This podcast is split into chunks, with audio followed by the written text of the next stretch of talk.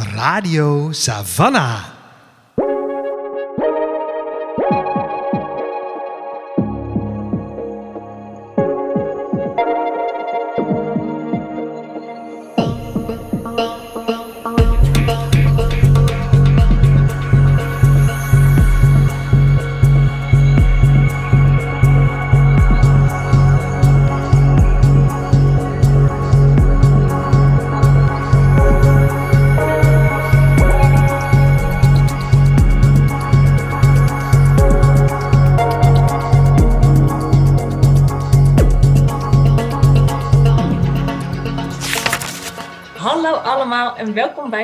Aflevering van Radio Savannah, de podcast van Boekhandel Savannah B.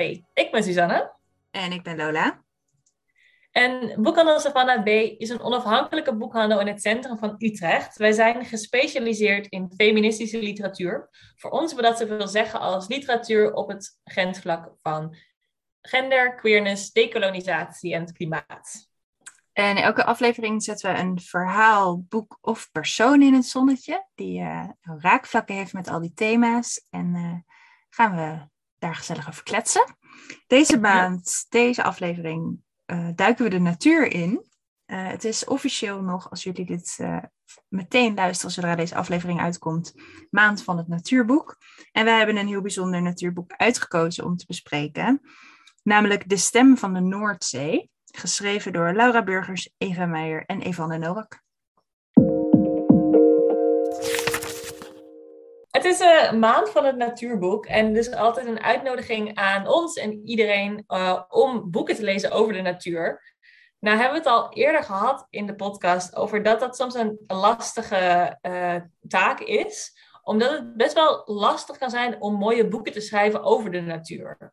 Eh, omdat de natuur best wel ook abstract is, best wel ver weg van je kan staan. We lezen natuurlijk makkelijker verhalen over personen, want daar kunnen we ons makkelijk in inleven. Dus het is altijd een uitdaging om natuurboeken te vinden die je aanspreken, waar je mee kan leven, waarmee je meegevoerd kan worden. Eh, we hebben een eh, non-fictieboek voor jullie gevonden, deze aflevering, die dat eigenlijk best wel goed doet. Die je wel goed meeneemt, waar je ook een beetje ingezogen kan worden. En die je ook heel erg uitdaagt om je plek daar zelf in te vinden. Om eh, de vragen op te pakken die ze stellen, om jezelf te verhouden tot de soort problemen die ze aankaarten.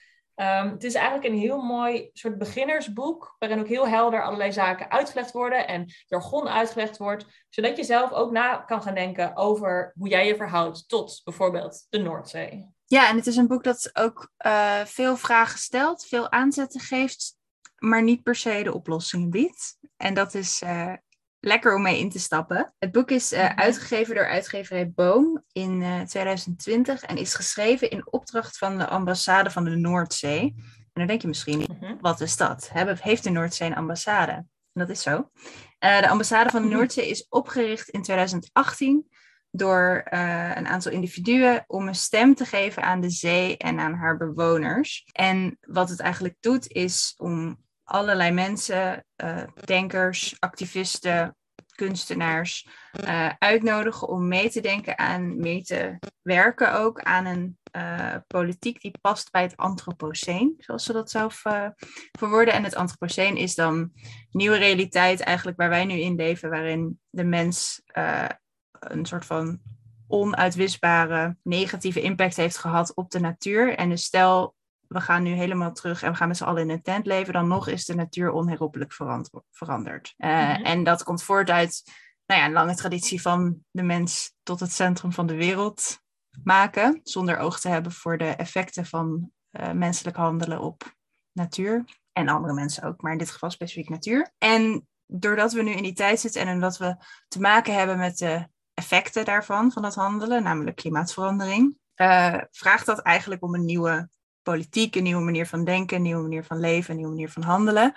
En de ambassade van de Noordzee is dus opgericht om dat te onderzoeken. En om specifiek te onderzoeken hoe kunnen we dat doen voor, met die Noordzee die zo, eh, nou ja, dicht bij ons ligt en waar we zoveel mee te maken hebben in Nederland. Ja, het is eh, een soort, ja, praktisch is misschien niet het goede woord, want het is natuurlijk niet super praktisch, maar relatief praktische invulling een bepaalde benadering van dit probleem. Die is voorgesteld door Bruno Latour. Hij is een Franse filosoof.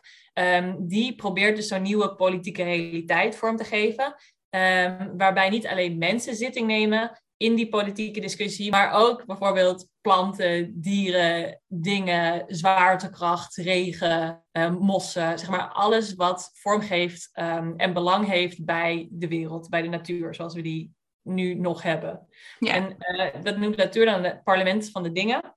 En dat heeft dus ook een navolging gekregen in Nederland, waarbij we nadenken over het parlement van de dingen. Hoe zou dat eruit kunnen zien? En daar dus weer een concrete vorm van is de ambassade van de Noordzee. Bijvoorbeeld, hoe zullen we de Noordzee een stem kunnen geven in onze politieke beslissingen? Dat is wat de ambassade van de Noordzee probeert te verkennen. Ja. En als je nou denkt, goh, dat is allemaal ingewikkeld en complex. En hoe en wat en hoe werkt dat dan? Nou, dan hebben wij een mooi boek voor je. Namelijk De Stem van de Noordzee. Waarin je in een uh, drietal essays en een interview en een gedicht... Um, door allerlei vragen en invullingen en antwoorden op die vragen mee wordt genomen. En je leert heel goed na te denken over... Oké, stel dat we de Noordzee een politieke entiteit... of een politieke actor, zoals Latour het noemt, willen maken wat zou dat dan betekenen? En hoe zou dat dan kunnen gaan? Hoe zou dat eruit kunnen zien? Dat is het soort gedachtenspel wat dit boekje je toe uitnodigt. Ja, en wat betekent, wat is de Noordzee überhaupt? Waaruit bestaat de Noordzee? Je kan wel zeggen, oh, dat doen we dan, maar is dat een begrensd iets? Is dat een, uh, nou ja, hoe moet je dat überhaupt concretiseren? Uh, het levert natuurlijk een hele hoop vragen op, zo'n soort uh, gedachte-experiment. Of misschien niet eens een experiment, maar zo zo'n plan maken daarvoor. Mhm. Eh, en deze drie essays die zoeken eigenlijk verschillende nou ja, hoekjes van dat uh, onderzoek uh, op. En wij, wij lopen ze gewoon lekker even allemaal door. Yes. Laten we dan beginnen met het interview waar het boek mee opent. En het boek opent met een interview met Bruno Latour, waar we het net al even over hadden. Ehm, en in dat interview uh, vraagt de ambassade van de Noordzee uh, Latour om te reageren op eigenlijk het project van de ambassade van de Noordzee. En een aantal problemen waar de ambassade zelf tegenaan loopt. Um, Lola, zijn er bepaalde um, zaken uit dat interview die jou zijn bijgebleven of die voor jou een eye-opener waren of waar je mee aan de slag bent gegaan? Ja, het is een best wel helder interview. Ik het werk van Bruno Latour soms best moeilijk om door te komen. Ik heb het wel moeten lezen in een grijs verleden. Uh, en dit gaf het eigenlijk, omdat het toch een wat meer gesproken verhaal was, of in ieder geval zo las, uh, gaf het best wel helder uh, een aantal van zijn belangrijke gedachten, bracht het in kaart. Um, mm -hmm. En wat, wat een interessante vraag is, die de ambassade van de Noordzee opwerpt, is um, het idee, eh, waar Bruno Latour op reageert is van, goh, oké, we zeggen, jullie zeggen we willen rechten toekennen aan de Noordzee. Want dat is een vorm van een stem geven. Dus dan maak je de Noordzee tot een rechtspersoon en als rechts, of als, als iets wat recht kan hebben, zeg maar. Um, en wat daarom dus ook beschermd kan worden of et cetera. En uh, Latour die, die start eigenlijk met zeggen, goh, maar hartstikke leuk dat jullie dat willen gaan doen. Maar daar, daar lijkt eigenlijk het land helemaal niet klaar voor. Want alle soort van succesverhalen van rechten toekennen aan mensen of natuurlijke entiteiten. Uh, die we in de geschiedenis kennen, die zijn helemaal niet zomaar gebeurd. Daar ging een, een revolutie aan vooraf. Uh, dus hij mhm. roept bijvoorbeeld, uh, beroept zich op vrouwenrechten of op bepaalde voorbeelden van een, een rivier in Nieuw-Zeeland die door de Maori die hebben heel lang gevochten om bepaalde rechten voor die rivier te krijgen. En hij zei, ja, dat heeft echt... Dat was meer dan een gedachte-experiment. Daar, daar waren, was echt bloed, zweet en tranen voor nodig. Um, dus iemand moet dat gaan doen, dat werk. Dat van die bloed, zweet en tranen. En dat was wel weer een... Uh, ik vond dat mooi dat hij dat zei, omdat het een bepaalde... Het laat de urgentie zien. Mm -hmm. van, je hebt dat nodig. Je hebt die, die harde stemmen, zeg maar. Dat... dat op de barricade staan, uh, letterlijk of figuurlijk, heb je nodig. Maar ook daar zijn we nog niet. Met, mm -hmm. met alleen maar een, een, een ambassade die rustig onderzoekt wat er wel en niet ja. mogelijk is. Ja, hij brengt daarmee ook gelijk die emotionaliteit soort van in het gesprek, waar we het nog vaker over zal hebben, want een van de essays gaat daar specifiek over. Maar dit is niet iets wat je gewoon even kan beslissen. Dat ik denk van nou, ik ga een beleidsplan typen, oh, nou, de, de, Noordzee moet ook rechten hebben. Dat is niet hoe zulke grote, uh, belangrijke... Fundamentele veranderingen. Nee, precies. Ja, hij vraagt op een gegeven moment, er is een volk nodig. Welk volk zal sterven voor de Noordzee? Er is momenteel niemand die zich zo geïnvesteerd heeft in de Noordzee. Nee. Dus dat werk moet eerst gebeuren. Ja, ja. en dat, dat vond ik wel een. Ja, ik vond het mooi om te lezen. Dat hij echt nog weer ook zei. Even nog weer een stap terug. Ja. Uh, voordat je helemaal gaat bedenken van. Oh, hoe zal dat er dan uitzien? En welke, welke uh, effecten heeft dat dan op. En op wie en op wat? Maar van nee, wacht. Ja. De, de, de emotie is er nog niet. Inderdaad. Ja. En ver, vergelijkbaar, of in het, in het verlengen daarvan eigenlijk, een van de antwoorden die hij ook geeft, is ja, leuk dat je de Noordzee rechten wil geven, maar daar, wat heeft de Noordzee daar aan? In principe, de Noordzee vraagt niet per se om, om politieke rechten. En ook weer in het verlengde met het voorbeeld van bijvoorbeeld emancipatie van vrouwen. Uh, het is niet zo dat uh, de vrouwen gewoon in een marginale positie leefden en dat op een gegeven moment de mannen besloten, weet je wat, zullen de vrouwen anders ook rechten geven? Nou, zullen we dat dan doen? Nee, vrouwen hebben daar keihard voor gevochten. Ja, generaties lang. Ja, en er sluipt soms een paternalisme in van de machthebber die beslist wie uh, macht krijgt toegekend of een politieke stem krijgt toegekend. En in relatie tot de zee is dat natuurlijk heel anders. Mensen denken soms, of hebben het soms over de zee van ja, maar dan gaan we het antropomorfiseren en dan maken we het tot een soort van kleinere versie van onszelf. Terwijl Latour zegt, de zee is niet een kleinere versie van de mens. De zee is een enorm groot orgaan dat al heel veel doet. Dat ligt daar niet leidzaam te wachten totdat wij het een politieke stem geven. Die zorgt al voor overspoelingen en verzuring en allemaal super belangrijke en mega impactvolle zaken.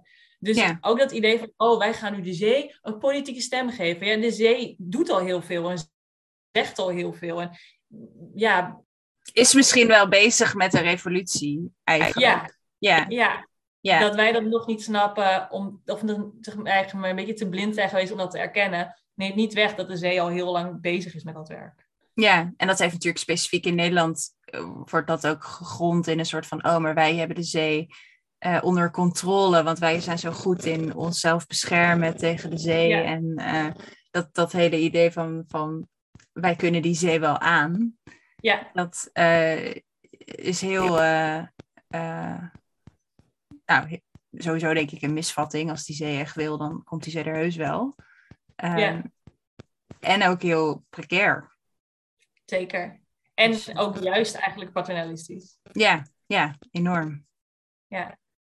Dus Latour kan heel mooi en heel helder in dit interview, waar hij dat niet altijd in zijn eigen teksten kan, in dit interview kan hij heel helder benoemen waar de gaten ook in ons denken zitten. En daar is het interview denk ik heel geschikt voor, om gewoon aan te geven van, het is veel complexer nog dan je nu denkt. Dat je denkt van, nou, ik heb uh, subsidie voor een paar jaar en ik ga een plan schrijven voor de ambassade van de Noordzee. Nee, dit moet een enorme volkenrevolutie worden. Willen het enige kans van slagen hebben. En dat kan Latour heel mooi uitleggen. Ja, ja. Ja, en daarin was het ook een, een fijne aanzet tot dit boek, of een soort van startpunt voor dit boek, omdat eigenlijk alle uh, thema's die in de overige drie essays terugkomen, dus het idee van de emoties en de, onze gevoelens over de natuur en dan specifiek over de Noordzee. En het idee van hoe ga je in gesprek met de zee, hoe luister je naar wat de zee zegt, even heel gechargeerd gezegd, en hoe doe je dat eigenlijk zo'n rechtspersoon? Stel je gaat daarvoor.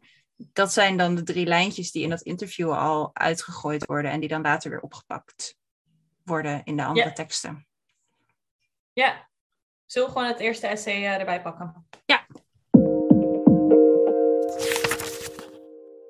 Het um, eerste essay van uh, De Stem van de Noordzee is geschreven door Evanne Nowak, uh, filosoof, programmamaker en schrijver. En het heet Waarom we moeten leren rouwen om ecologische ontwrichting op zoek naar een nieuwe gevoeligheid voor een nieuwe tijd. En haar uh, startpunt is dus eigenlijk, we zijn uh, het gevoel met de, uh, met de natuur en met het klimaat zijn we verloren. terwijl juist eigenlijk er nu zoveel gebeurt en we zo er is eigenlijk heel veel gevoelens loskomen die, waar, die we niet kunnen vatten eh, die we, waar, waar steeds meer woorden aangegeven kunnen worden, gelukkig, maar waar we het nog niet zo vaak over hebben. Dat onderzoekt zij. Van hoe, kun je dat, eh, hoe kunnen we dat onderdeel maken van het proces van luisteren naar de stem van de Noordzee. Dus haar, haar thesis is eigenlijk als volgt te lezen op bladzijde 23. Hmm. We zijn verlamd. We leven in een wereld zonder haar te voelen. Hoe kunnen we een nieuwe gevoeligheid ontwikkelen en hierover leren spreken? En hoe kunnen we elkaar verstaan in deze pijn? En wat zij eh, op basis van allerlei interviews met activisten, maar ook met andere mensen, uh, brengt zij in kaart welke gevoelens mensen allemaal hebben. En zij is niet de enige die dat heeft gedaan in de wetenschap, dus ze haalt ook allerlei uh, andere denkers aan die, die woorden hebben gegeven aan, aan ecologische rouw en nou ja, allerlei andere concepten Mhm. hebben bedacht. En ze gaat kijken van hoe kunnen we dat erkennen en ervaren en misschien ook gebruiken als basis voor, nou ja, de revolutie. Dat woord gebruikt ze Ja. niet, maar eh, dat is, eh, ja, ze zegt op een gegeven moment dat, dat zo'n zo'n gevoel van rouw de voorwaarde is om in beweging te kunnen komen. Ja, ik, vind het, ik vond het fijn om deze tekst te lezen, omdat zij eigenlijk heel uh, uh, stap voor stap legt ze je uit van welke gevoelens komen zo al voor en welke theorieën bestaan erover. En dat helpt me wel, omdat uh, er, is natuurlijk, er wordt steeds meer gepraat over met name ecologische rouw, ken ik dan als, als concept. Mhm. Eco-grief. Ze noemt het hier ook wel solastalgia. Um, en dat is een concept wat ik altijd wel lastig vind. Omdat ik het in een bepaalde context kan ik het me voorstellen, maar het is niet een emotie die ik zelf heel erg heb. En uh, van wat ik ervan begrepen heb en wat ik ook geleerd heb, uh, nu weer van Novak, is dat het een concept is wat voortkomt uit de studie van mensen die heel direct hun relatie met de natuur, zoals ze die kennen, aan het verliezen zijn. Zoals bijvoorbeeld Inuit, die echt hun leefwereld zien verdwijnen. Uh, en dan kan ik me die rouw heel goed voorstellen. Maar ik heb zelf, als ik bijvoorbeeld, als je op het journaal weer beelden ziet van um, know, zielige ijsberen op schotjes en zo, en, of bosbranden of zo, dan, dan voel ik niet verdriet. Dus ik vind het concept rouw vind ik dan lastig om op mezelf toe te passen. Ja, ze geeft wel ook een aantal, nou, ze gaf wat voorbeelden uh, van mensen die dan met een breukervaring, noemen ze dat, uh, hebben ervaren of ervaren. En dat, dat gaat over het idee dat je wereldbeeld en je toekomstbeeld veranderen. En dat is denk ik waar wij hier in Nederland op dit moment nog veel meer mee te maken hebben. Dus een, een, iemand, ik zal wel wat dingen voorlezen van wat een aantal geïnterviewden gezegd hebben. Dan zegt iemand, ik verlies een bepaalde onbezorgdheid. Ik verlies het beeld dat het enkel beter zal worden. Of uh, het is een bevreemdend gevoel voor mij dat welvaart, voorzieningen, natuur en solidariteit echt minder kunnen worden op zo'n grote schaal. Soms verlies ik mijn geduld, mijn compassie en soms verlies ik mijn empathie. En heel vaak verlies ik mijn gevoel van controle. Uh, en later zegt iemand, wat ik verlies in het licht van klimaatverandering is het idee van voorspelbaarheid, van een bepaalde mate van rust over wat komen gaat. Ik verlies naïviteit. Dat zijn natuurlijk allemaal veel abstractere dingen om te verliezen. Ook persoonlijke, ja. maar dat is natuurlijk iets anders dan, oh ja, er worden nu x aantal bomen gekapt in Amelisweert om de snelweg te verbreden en die ga ik missen. En beide zijn ja. valide, dat zegt ze ook. Uh, en in de context van Nederland is gaat het dan bijvoorbeeld over het missen van elfstedentochten of uh, strenge winters of uh, nou ja, veiligheid achter een dijk, noem maar wat. Dus ik vond het, ze, ze zegt dat, zij zet dat op dezelfde, zeg maar, in de geleefde realiteit is het natuurlijk anders als jouw, de ijsschots waarop, jou, waarop jij leeft letterlijk verdwijnt. Um, ja. Maar ze geeft ook ruimte voor andere vormen van dingen die je kunt verliezen. En dat is denk ik een van de uitnodigingen die, die ik in ieder geval heb opgepakt. Om dat ook als verdriet en rouw te begrijpen. Zeg maar, het, dat, bijvoorbeeld dat voorbeeld wat je aanhaalde net van het verlies van een bepaalde onschuld. Van het idee dat dingen beter worden. Dat is een, een verlies wat ik niet als verlies zie. Maar meer, ik ervaar dat namelijk heel erg als een paniek. Ja. en niet als verdriet. Maar er is natuurlijk een wel een bepaald soort verlies van een bepaalde wereldvisie. Uh, die je, en als je dat gaat zien als een verdriet en als een verlies, dan kan je daar ook op een andere manier mee omgaan. In plaats van, uh, zeg maar, in een hoek van je kamer gillen, zijn er dan ook bepaalde rituelen en bepaalde handelingen waarvan weten dat helpt bij verlieservaringen. Ja, en bepaalde gesprekken die je kunt voeren. Uh, want ja. dat, dat benoemt ze ook dat bijvoorbeeld bij Extinction Rebellion, uh, bekende klimaatprotestorganisatie uh, natuurlijk, daar inmiddels ook ruimte wordt gegeven. Een soort van sessies worden gehouden. Ik weet niet precies hoe dat er dan uitziet, maar van, oh ja, we gaan het nu specifiek over deze gevoelens hebben. Ja. en dat is wel waardevol. En ook wel relatief nieuw, volgens mij. Ja, en het is natuurlijk, als je dat eenmaal als uh, verlies gaat zien, dan kan je ook gewoon kijken in het rituele repertoire dat we al hebben. We hebben natuurlijk bij, we ervaren heel veel verlies wat we wel zien als verlies. Bijvoorbeeld verlies van een naaste of verlies van een huis. En daar kan, hebben we wel, dan weten we, we kunnen een soort begrafenis organiseren. We kunnen uh, met materiële, we kunnen een kaars aansteken. We kunnen bidden, we kunnen handen vasthouden. We kunnen een processie organiseren. we hebben heel veel rituelen al om daar vorm aan te geven. En als we deze rituelen kunnen we misschien dan ook wel voor die gevoelens in gaan zetten. Als we het gaan zien als rouwverwerking. Ja, ja en een interessante vraag die dan nog dit, uh, nou ook nog opwerpt in dit artikel is dan ook hoe kunnen we rouwen om de Noordzee en waar rouwen we dan eigenlijk om? Uh, en daar, uh, ze zegt, in de vele gesprekken die ik voerde met allerlei mensen over dus, uh, hun ecologische rouw, kwamen de Noordzee en haar bewoners eigenlijk nauwelijks langs. Dus dan ging het soms om de stijgende zeespiegel of om concrete gebeurtenissen, maar niet uh, nou ja, hoe het leven van in de Noordzee verandert. Daar weten mensen eigenlijk helemaal niet hoe ze daarom moeten rouwen.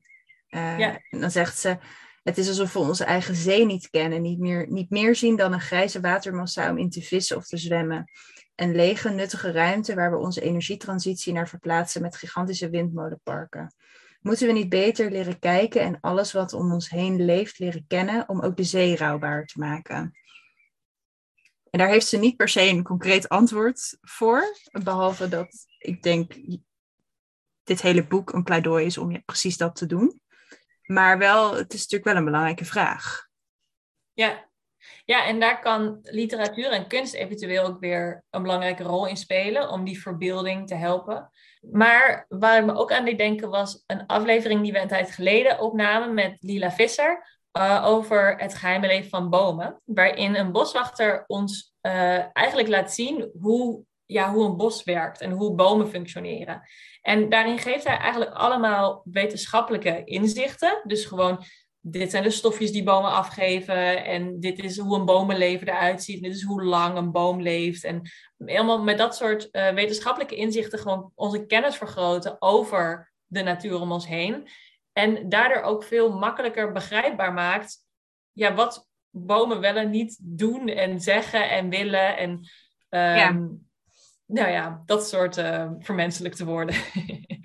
Omdat het ons, dat kan ik me met de Noordzee ook voorstellen. Ik weet nul van de Noordzee. Ik weet dat je daar naar het strand kan en dat je daar kan liggen en dat je de ijs kan eten en in de branding kan spelen. Dus heel erg van wat de Noordzee mij geeft, zeg maar. Maar de ja, Noordzee dat, zelf... Dat weet ik eigenlijk heel weinig aanknopingspunten, als je die eenmaal hebt, dan kan je ook nou ja, dingen als empathie en uh, ja, makkelijker opbrengen. Dat is een beetje simplistisch verwoord, maar denk ik wel waar.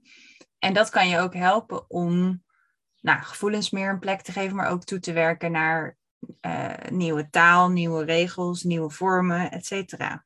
Ja, en ook om de urgentie te voelen van die waar Latour eigenlijk toe oproept. Ja. Dat je deel wordt van dat volk die inderdaad door vuur zou gaan voor de Noordzee, zeg maar. Die inderdaad die, die revolutie wil ontketenen. Want ik moet zeggen, voor nu, voor mijzelf, mijn hart gaat niet per se veel sneller kloppen als het over de Noordzee gaat.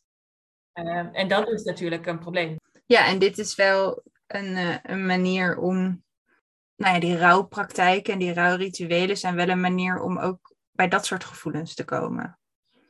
Ja, en ook om daar een soort van lang, hoe heet het, sustainability aan te geven. Want kijk, verdriet oproepen is natuurlijk op zichzelf geen fijn, niet echt een praktijk die je aan wil moedigen. Je moet die emoties oproepen, zodat je vanuit die emoties kan handelen. Maar je moet er ook voor zorgen dat je met die emoties om kan gaan. Dus niet dat je bijvoorbeeld, zoals veel klimaatactivisten tegenaan lopen, een soort ja, activisme burn-out gaat krijgen. Omdat je je opbrandt door al die emoties en al de, de, de paniek en de depressie, zeg maar, die daarbij kunnen Ja, kijken. en het aanstaan de hele tijd.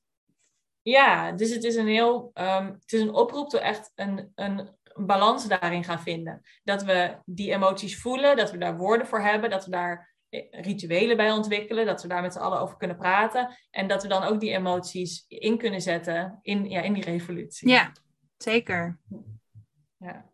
ja, ik vond het echt een mooie, mooie uitnodiging en ook een mooie check bij mezelf om te kijken wat, wat voel ik eigenlijk over klimaatverandering. Ja, en ook, eh, ik, ik, ik ben een kop in het zandsteker hierover.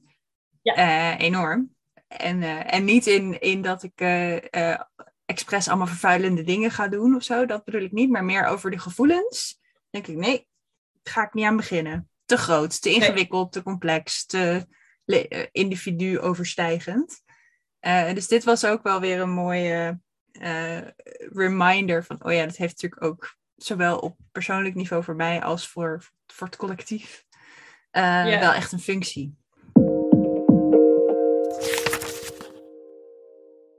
Het volgende essay is van ehm, Eva Meijer. En dat heet In gesprek met de zee, een pleidooi voor vloeibaar denken. En in dat essay pakt Eva Meijer eigenlijk ja, toch wel een heel centraal probleem op in dit hele verhaal.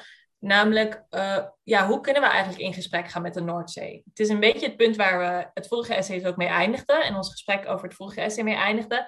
Stel, we willen inderdaad ehm, de Noordzee als entiteit, als actor gaan zien. We willen die een politieke stem geven. Hoe kunnen we die stem überhaupt horen? Ehm, hoe kunnen we in gesprek gaan met de Noordzee? Eh, en daar geeft Eva Meijer allemaal verschillende lijntjes voor aan van manieren waarop we dat eigenlijk al geprobeerd hebben. Dus kunst is daar natuurlijk een belangrijke vorm van. We maken kunstwerken met de zee. Uh, maar dan zie je toch vaak eigenlijk dat we dan de zee gebruiken als soort achtergrond voor ons interesse in onszelf.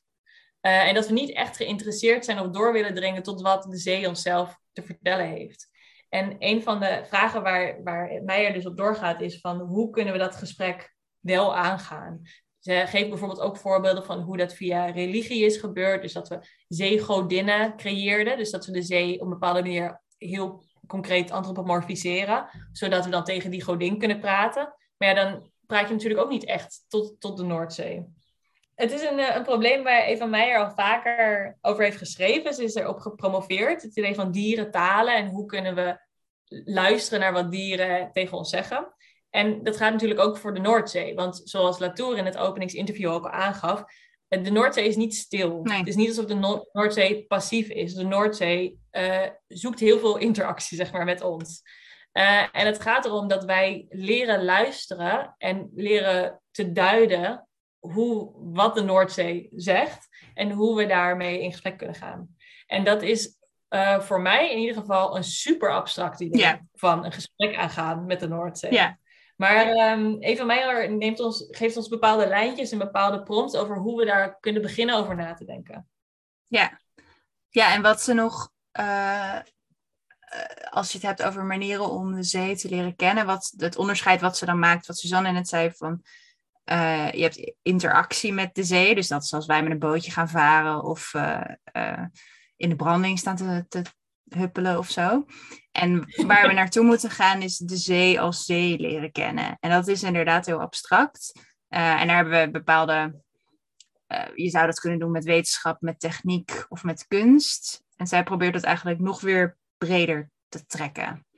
Um, en dat is moeilijk. En dat vereist tijd en aandacht en investeringen. Ja, en een van de interessante lijntjes die ze daarin uitzet, is eigenlijk wat voor mij heel erg als een feministisch idee klinkt. Namelijk het idee van vloeibaar denken. Dus het, leren denken zoals de zee denkt. Of het leren communiceren zoals de zee een soort van communiceert.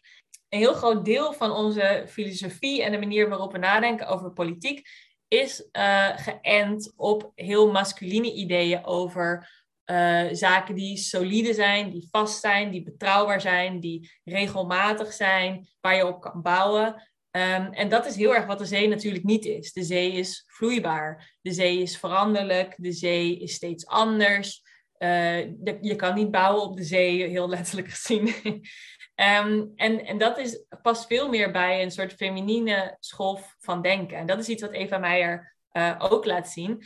Dat we die zaken ook met elkaar samenhangen. En dat dus het idee van in gesprek gaan met de zee ook gewoon een heroriëntatie is in hoe wij nadenken over politiek en over wat kennis is en wat uh, gesprekspartners kunnen zijn. Ja, en wat daar nog wel interessant ook aan is en wat ons ook denk ik een beetje naar het volgende essay leidt, is dat Eva Meijer benadrukt dat de zee geen, dus de Noordzee geen individu is. Je kan niet in gesprek gaan mhm. zoals jij en ik in gesprek kunnen gaan.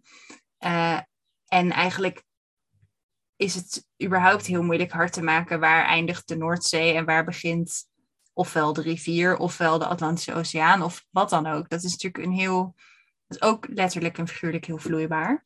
Uh, dus zij zegt van nou wat je, wat je dus moet doen, en dat is heel Latouriaans, is uh, kijken welke relaties vormt de zee en hoe doet de zee dat en hoe kan je die in kaart brengen en hoe kan je daar vervolgens mee ja, acteren. um, en daar, daar gaat het om. Dus niet, in die zin is dat idee van een, van een rechtspersoon van de zee heel uh, niet intuïtief, zeg maar. Ja. Ja. En daar, is, daar gaat die vloeibaarheid is echt dus op meerdere niveaus. In ons eigen denken, maar ook in hoe we het idee van interactie formuleren. Ja, want het, is, het doet mij als je er zo over praat, eigenlijk denken aan een soort spiritualiteit haast. Mhm. Van, oh, we zijn allemaal verbonden met elkaar, we zijn deel van een groter geheel en we moeten leren intuïtief af te stemmen op, de, op datgene wat niet jij is en zo. Maar ik vind het knap dat Eva Meijer daar ehm, dat soort van concreet kan maken. En ook uh, filosofisch kan benaderen op een manier dat ik denk van ik kan gewoon de stappen volgen en ik kan checken wat je zegt het is een soort wetenschappelijke benadering van dat soort van holistische spirituele wereldbeeld. Yeah. Dit is natuurlijk niet eerlijk naar allemaal spirituele uh, gedachten die heel mooi genuanceerd zijn. Maar wat voor mij altijd een beetje ongrijpbaar blijft, kan zij heel mooi hier uitleggen. En in relatie tot de Noordzee snap ik het ook inderdaad. Mhm. Wat dat zou kunnen betekenen. Ja, ja. En dat is knap. ja, zeker.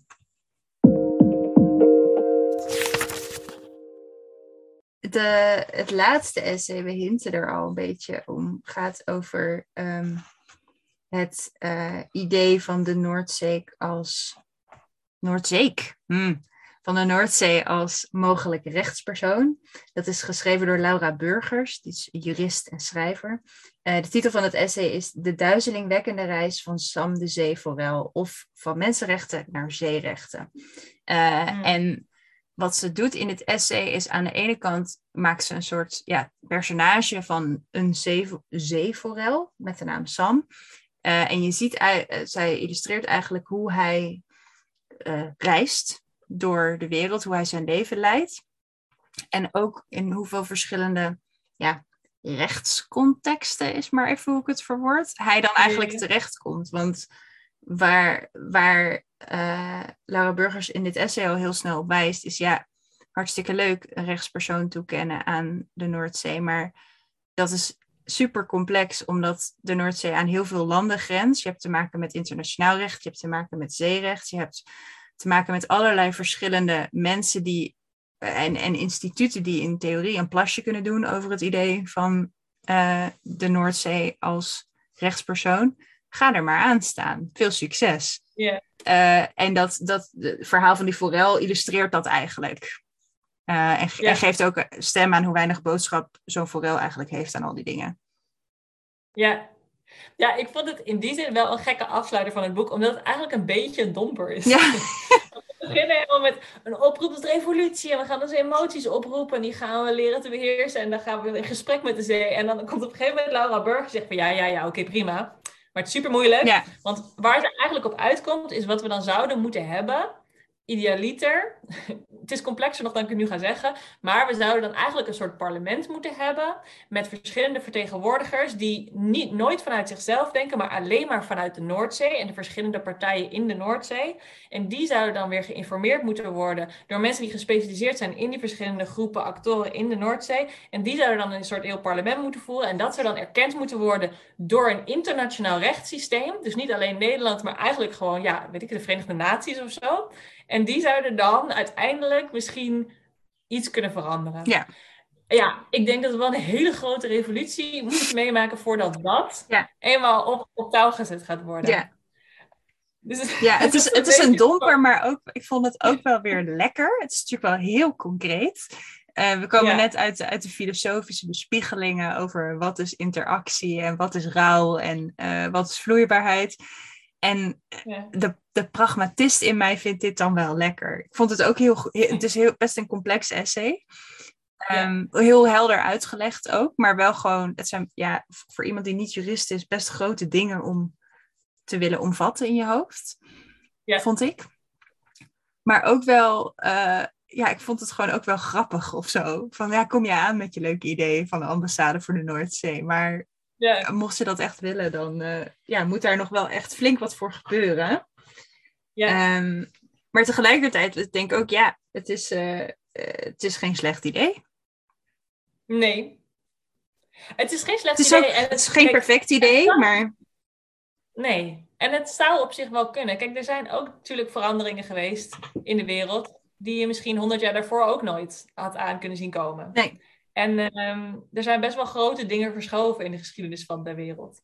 Maar ik moet wel, ik moest uiteindelijk, ik moest er eigenlijk een beetje om lachen. Omdat ik helemaal mee was met alles. En ik denk, ja, we gaan met de zee in gesprek. En ik ga mijn emoties oproepen. En dan ga ik investeren in een revolutie. En toen dacht ik van, oh ja, ja, dit gaat wel een tijdje duren ja, voordat we dit hebben. ja, En het is ook wel mooi omdat Laura Burgers ook eigenlijk zegt van ja, dit is een manier. Dit is wat de ambassade van de Noordzee heeft verzonnen. Ja, naar dit, dit idee van de rechtspersoonlijkheid en het onderzoek daarnaar. Het kan ook zijn dat dit niet de manier is. Ja. En dan gaan we een andere manier zoeken. Dit hebben we verkend. Dit zijn misschien de mogelijkheden. Heel concreet zou het er zo uit kunnen zien. Maar laten we de deur niet sluiten. We zijn nog heel erg aan het begin van dit. Ja. We kunnen nog brainstormen. Misschien is een andere aanpak logischer. Ja, en ze zegt ook in navolging daarvan, eh, aan het einde van haar essay, zegt ze, een terechte vraag is dan ook, is rechtspersoonlijkheid een te rigide begrip om onze relatie met de natuur te vatten? Mens, natuur of cultuur, natuur en subject-object, het zijn onderscheidingen die worden gefaciliteerd door rechtspersoonlijkheid, maar waar we afscheid van moeten nemen in het antropoceen.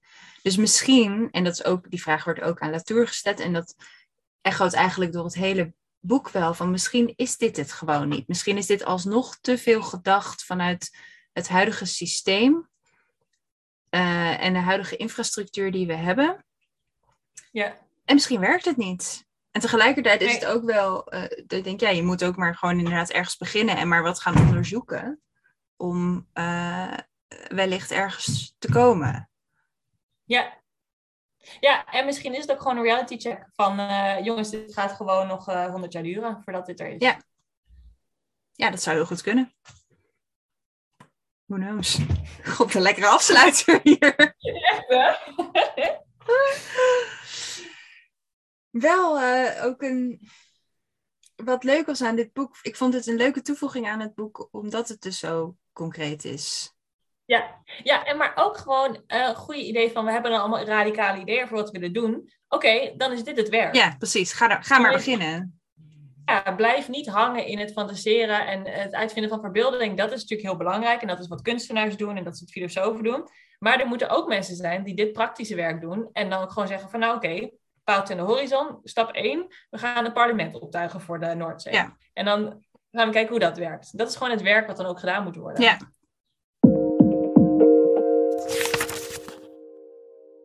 Nou, eh, was dit een non-fictie natuurboek over de Noordzee. En wij dachten, eh wij zouden natuurlijk geen goede eh, boekhandelaren zijn als we niet eh, nog wat extra boektips mee zouden geven die een beetje grenzen aan dit, aan dit specifieke onderwerp. We hebben natuurlijk een prachtige kast in de winkel staan in Savannah B met allerlei boeken over de natuur van, nou ja, bomen tot woestijnen tot alles wat zich onder de grond afspeelt en alles ertussen. Maar specifiek over de zee gebeurt er eigenlijk nu ook een hoop. Um, Zo is er bijvoorbeeld als je dit in april 2022 luistert, uh, val je nog net met je neus in de boter dat ons non-fictieboek van de maand uh, ook gaat over het klimaat en over de zee. Het is geschreven door meneer Samuel en het boek heet Jona zonder walvis, een profetie over Nederland, of sorry, een profetie voor Nederland.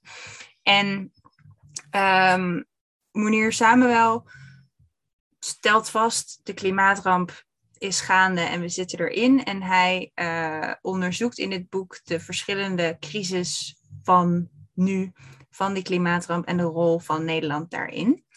Um, en uh, dus het is echt een ja, heel concreet politiek manifest. Uh, waarin hij ook zegt: een beter milieu begint niet bij onszelf, maar bij politieke moed en gezamenlijke keuzes. en dat gaat ook over de zeedeels als ik nadenk over natuurboeken die mij aan het denken zetten, waar ik in meeleef, dan kom ik toch eigenlijk altijd bij Eva Meijer uit. Ik vind gewoon dat zij een prachtige manier heeft om heel complexe ideeën en heel radicale gedachte-experimenten heel helder en invoelbaar uit te leggen. Dus uh, om het toch een beetje zee-connectie uh, te houden, is de titel die ik aan wil raden: De soldaat was een dolfijn. Want dolfijnen leven in de zee. Dus hij telt van mij. en dat is een soort ingekorte uh, pamfletachtige versie van uh, haar proefschrift. En dat gaat over politieke dieren. En um, ze gaat in het boek, neemt je eigenlijk heel uh, rustig mee vanuit het idee, wat zou het betekenen als we dieren erkennen als politieke entiteiten?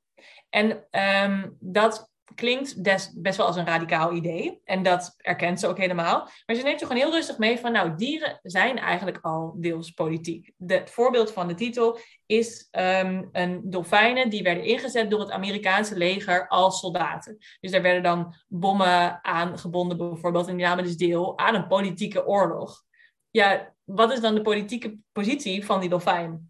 Ze heeft heel veel van dat soort voorbeelden. En uh, ze neemt je dus mee naar wat, wat zijn de implicaties daarvan. Maar ook bijvoorbeeld, hoe zouden we de wereld anders inrichten als we ons geroepen voelen om dieren als politieke entiteit te zien? Bijvoorbeeld, welke recht heeft jouw hond? Jouw hond woont in een stad, neemt deel aan de stad. Wat is dan de politieke positie van die hond? En wat is de politieke positie van de rat die ongewenst in je huis komt? Of de duif die binnenvliegt en weer weggaat? Of ja, noem maar wat circusdieren die erin komen. Dus het is een super interessant, best wel radicale gedachtegang.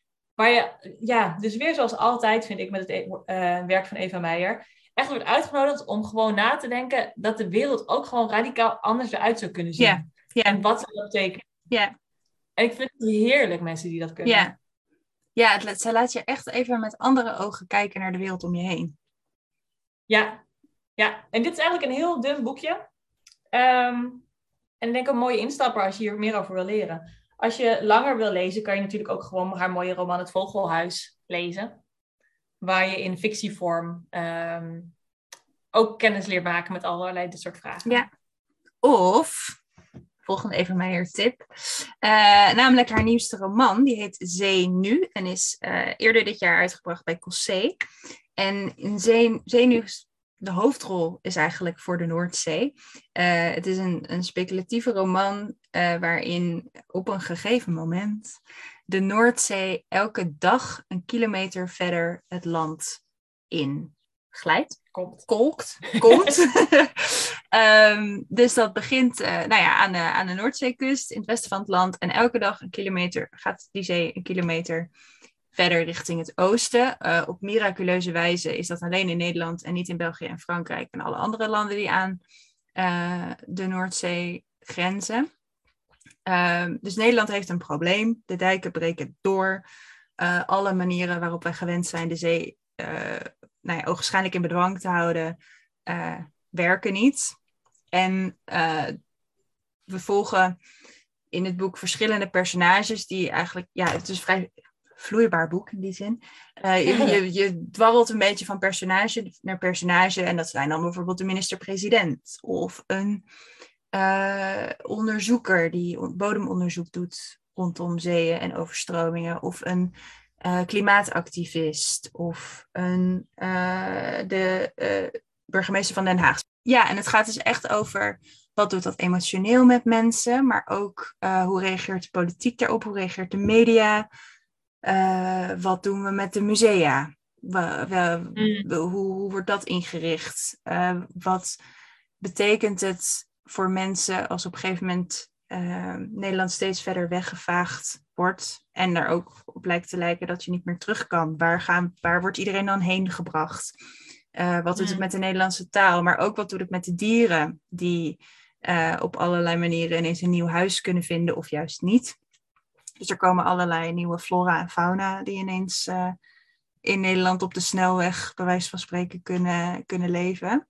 Mm. En het is een heel. Um, het leest heel snel en het is gewoon een heel interessant gedachte-experiment ook. Denkt, oh ja, inderdaad, het zou best wel zo kunnen gaan. Dat we dan collectief allemaal zo reageren. Dat wordt natuurlijk, het, het doet ook denken aan de eerste weken van de corona pandemie met, met hamsteraars en uh, persconferenties en uh, Nederlands optimisme in dat het allemaal wel goed komt. Um, dus het is heel leuk om te lezen en ook echt wel, ook wel beangstigend dat je denkt, oh ja, daar ga je dan.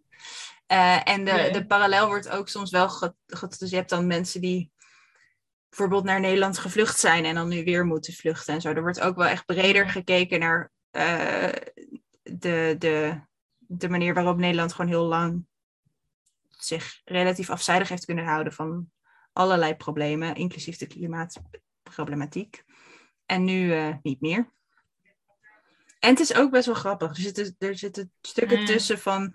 Uh, ver, ver... het klinkt echt niet Nee, het klinkt helemaal niet grappig, maar het is best wel grappig, want het heeft ook iets heel. Um, ja, zo'n klungelige minister-president is gewoon best grappig.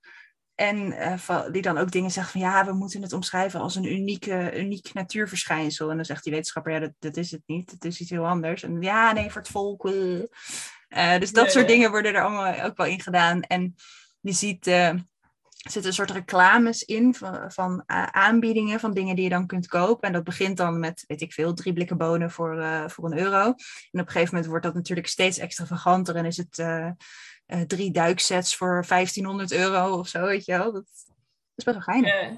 En wat interessant is, is dat er tussendoor allerlei fragmenten zitten, korte fragmenten over wat de zee allemaal is. En dat, mm. dus er wordt wel ook echt, het gaat niet alleen maar over hoe mensen reageren, maar dus ook dieren en andere uh, bewoners van, van de zee en, en het land. De, ja, er worden een soort van verschillende ideeën of concepten toegekend aan de zee. Dus de zee als verlies, de zee als geliefde, de zee als thuis, de zee als schrijver, de zee als taal. Mm. En er wordt een soort van in een paar zinnen geeft ze dan woorden aan, uh, aan zoiets. Dus hier staat bijvoorbeeld op bladzijde 104 de zee als schrijver. Elk onderwaterdier krijgt een woord mee. Zwemmend vormen ze zinnen en die zinnen vormen een verhaal dat op een landschap lijkt, met een eigen grammatica en een eigen moraliteit. En dat, is heel, dat zet je denken weer even op scherp van wat is die zee nou eigenlijk en hoe kan ik die zee verbeelden. En nou ja, als je het hebt over luisteren naar de zee en empathie opbrengen voor de zee, is dat nog wel weer een, uh, een handvatje misschien. Mooi. Ik heb hem bijna uit, maar tot nu toe ben ik, er, ben ik het met veel plezier aan het lezen. Nou, dan kom ik hem graag lenen daarna. Dat mag. Heb jij ook allemaal ideeën over de zee? Wil je erover nadenken? Heb jij al een manier gevonden om in gesprek te gaan met de zee of om je eco-rouw een plekje te geven? Laat het ons dan weten uh, via de socials van um, Boekwinkels van de D of via info.savannad.nl. Dan kom je bij ons terecht. Uh, zoals je gehoord hebt, het zijn vragen waar wij nog heel erg geen antwoorden op hebben en zelf mee rondlopen. Dus um, tips of um, verdere ondersteuning of ideeën of medestanders in de, de, de, de, de verwarring hieromheen zijn allemaal heel erg welkom. Ja, mocht je nou benieuwd zijn naar het boek De Stem van de Noordzee of uh, een van de andere boeken die we getipt hebben, dan zijn die natuurlijk te krijgen in boekwinkels van de B. Uh, mm -hmm. Dus uh, be there en kom ook daar met ons kletsen als je dat leuk vindt. Verder bedanken wij, zoals altijd, Koeflux voor het maken van onze intro en outro muziek en Rieke Blom voor het maken van ons logo. Wij bedanken jullie allemaal voor het luisteren. En uh, we horen, horen zien elkaar later. Dag!